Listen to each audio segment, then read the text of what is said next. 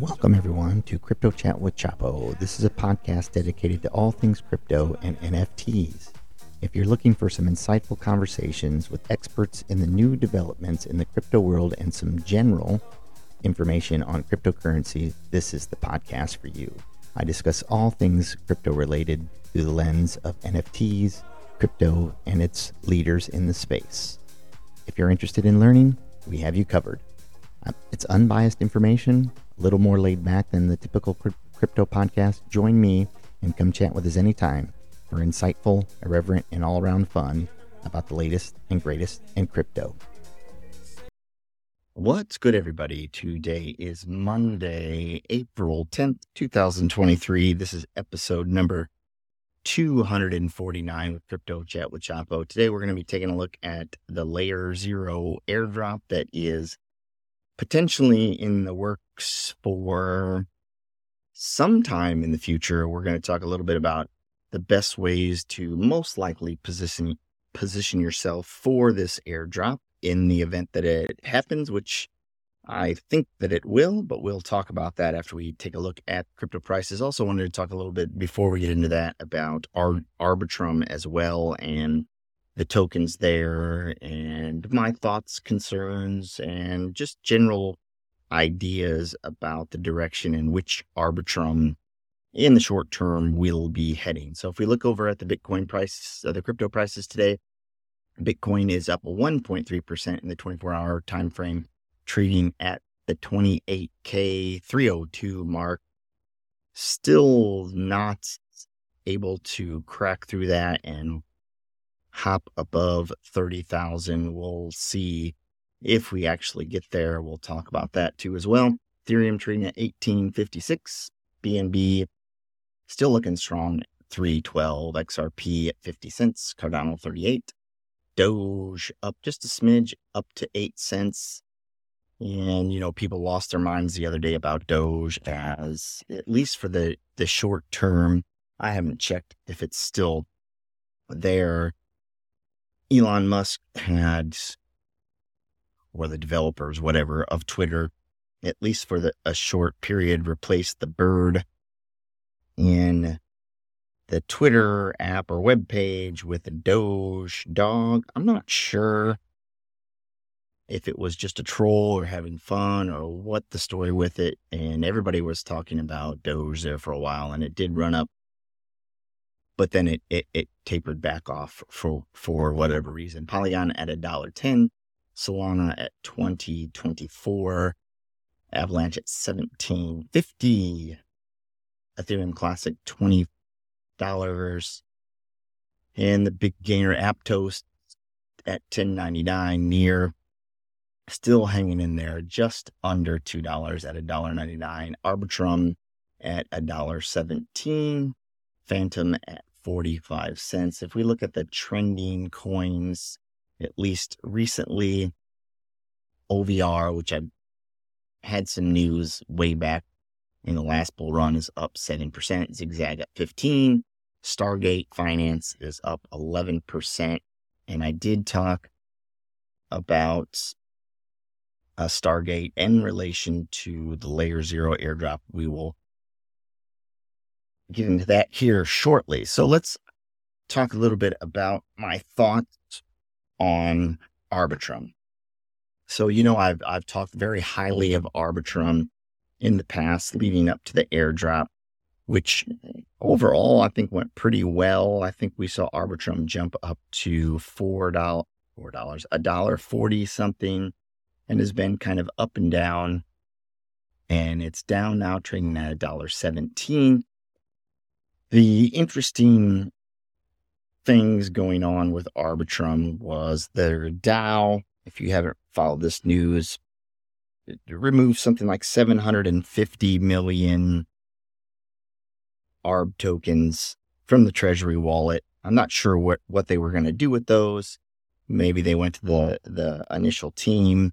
I mean, I honestly didn't pay too much attention to it because at the time it seemed like quite a bit of drama because apparently there was some sort of communication issue where the DAO sort of put it to a vote, but it really wasn't a vote according to them because the vast, vast majority of people said, do not move the tokens out of the treasury wallet. And they did anyway, even though the vote didn't pass to do it. So everybody was up in arms and I was on vacation, so I didn't pay that much attention to it. Then, then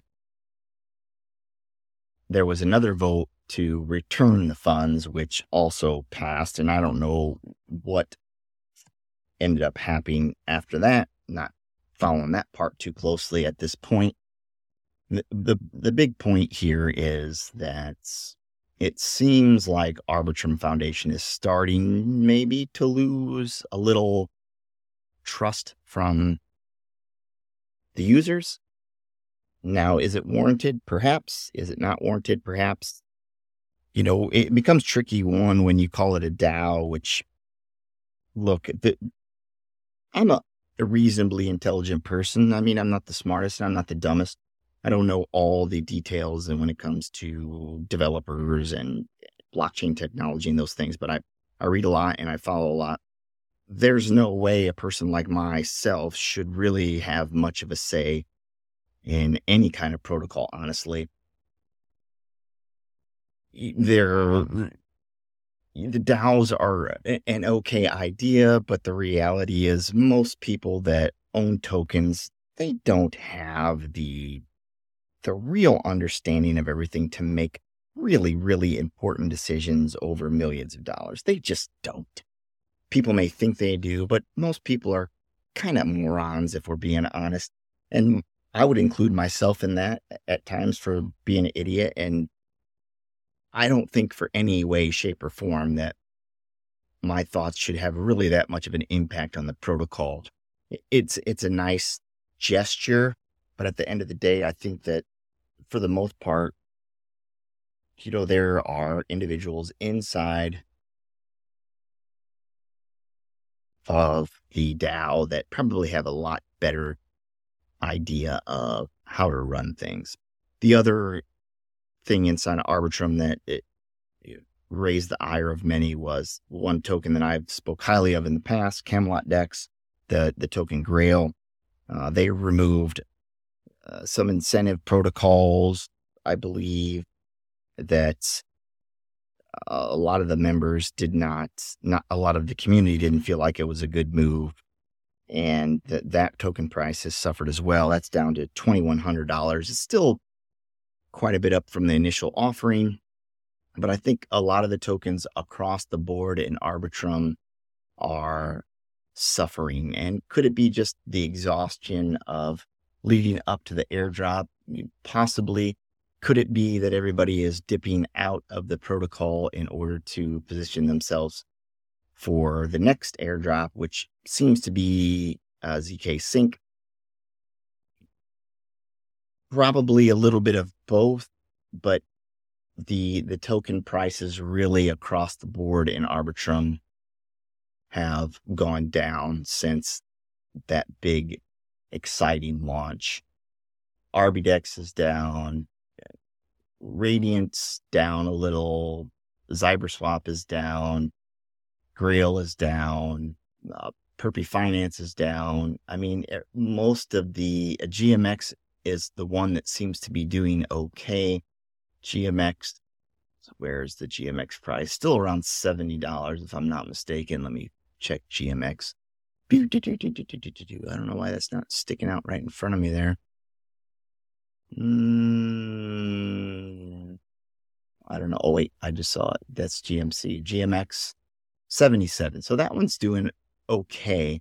But overall, I think you're probably going to see the token prices in Arbitrum be stagnant for some time. That's my thought. Don't know if it's going to be true, but that is my prediction. All right, let's go ahead and look at positioning yourself for the layer zero airdrop. So this this is based on a thread from Mingo airdrop, I would encourage you to follow them. And a lot of these I've already check marked just because I, you know, was in the initial launch of Stargate, which was the the first project from Layer Zero Labs. So the, Z, the ZRO token is confirmed, and the guide here walks you through some of the things that you should do. Keep in mind that Layer Zero already has uh, raised $170 million, which is more than Arbitrum raised. So there's that going for it. First thing you probably need to do for this airdrop is to make sure that you buy and stake Stargate Finance, STG. That token price and the initial launch was sniped by Alameda Research. Then they allowed other people to come in and buy the tokens. Alameda still has those tokens, so there's that hanging over them. And then for those of us that bought early, we've had to stake those tokens for a year and then they're linearly vested over the next few months and mine are slowly coming out. And, you know, I probably will re stake them, but I have not done that yet. But that's the first thing you want to do. So you want to head over, you can buy it on SushiSwap or Uniswap and go to stargate.finance backslash uh, stake. Then you can choose your lock period and then, and, you know, whether it's a few months or a year. And then you're going to be able to get some of that revenue back uh, through a APY of the tokens you know, I did lock mine for a year, but right now, as I said, they are not locked. You can lock them from one month to 36 months. Then it's a good idea to go over to their uh, snapshot page so you can vote on some of their governance ideas. And I can include a link to that. There isn't currently a new vote, but I have voted on a few of those. But, you know, given the way DAOs work, even though I have a good sized bag of it, it's not really the, you know, the million dollar tokens that a lot of these wallets hold. So you get a vote, but it, it doesn't really make that much of a difference. Then make sure that you're transferring some tokens across the Stargate Finance uh, protocol. Uh, make sure you're doing that from time to time. Just don't hit it once and leave it. And they probably will be looking at the total volume. So and if you're going to do multiple wallets, uh, that's something that you can do, but I would recommend that you first send the money from an exchange or the tokens from an exchange rather than from your main wallet just to another wallet you created because that probably will get those other wallets uh, disqualified. So the way I'm handling it is, and everything that I'm sending to uh, multiple wallets will be uh, sent via an exchange. So I'll send from my main wallet to an exchange and then an exchange back to uh, those wallets that I'm going to just do some volume trades, you know, just swapping USDC to USDT using the Stargate app as well. Uh, there is a mention that potentially you want to use the Aptos bridge by layer zero, which you can do. And if you have Aptos from the airdrop, you're able to use it that way. I've used it a few times. I don't know how many more times I will use it, but it is an, a, a way to make sure that that you're positioned okay. And uh, then you can use the the bridge on Liquid Swap, which is bridge.liquidswap.com. You can use that a few times. And I think that it's probably a good idea to just simply take it a day during the week to, to give yourself 20 minutes to sort of go through all these wallets and bounce funds back and forth, do some swaps. Don't do it just once and walk away from it. You know, spend some time shifting the volume back and forth through these wallets, through an exchange. And I think that's probably how you will best be positioned for that airdrop. I really don't know what the time frame on the airdrop is, and you know, it could be one of these situations where we talk about it for months and months and months, like we did Arbitrum, and then it finally does arrive, and maybe the event isn't exciting as we thought it was. So, anyway, that's been today's episode with Crypto Chat with Chapo. I will be back with you guys tomorrow. Uh, with the regular show. And hopefully, you guys have the opportunity to learn something new, be in the present moment, do something nice for somebody. And don't forget, call your parents. Until tomorrow, this has been Chapo. Have a great day. The podcast is provided for educational, informational, and entertainment purposes only, without any express or implied warranty of any kind, including warranties of accuracy, completeness, or fitness for any particular purpose. The information contained in or provided from or through this podcast is not intended to be and does not constitute financial advice, investment advice, trading advice, or any other advice. You understand that you're using any and all of the information on this podcast or through this podcast at your own risk.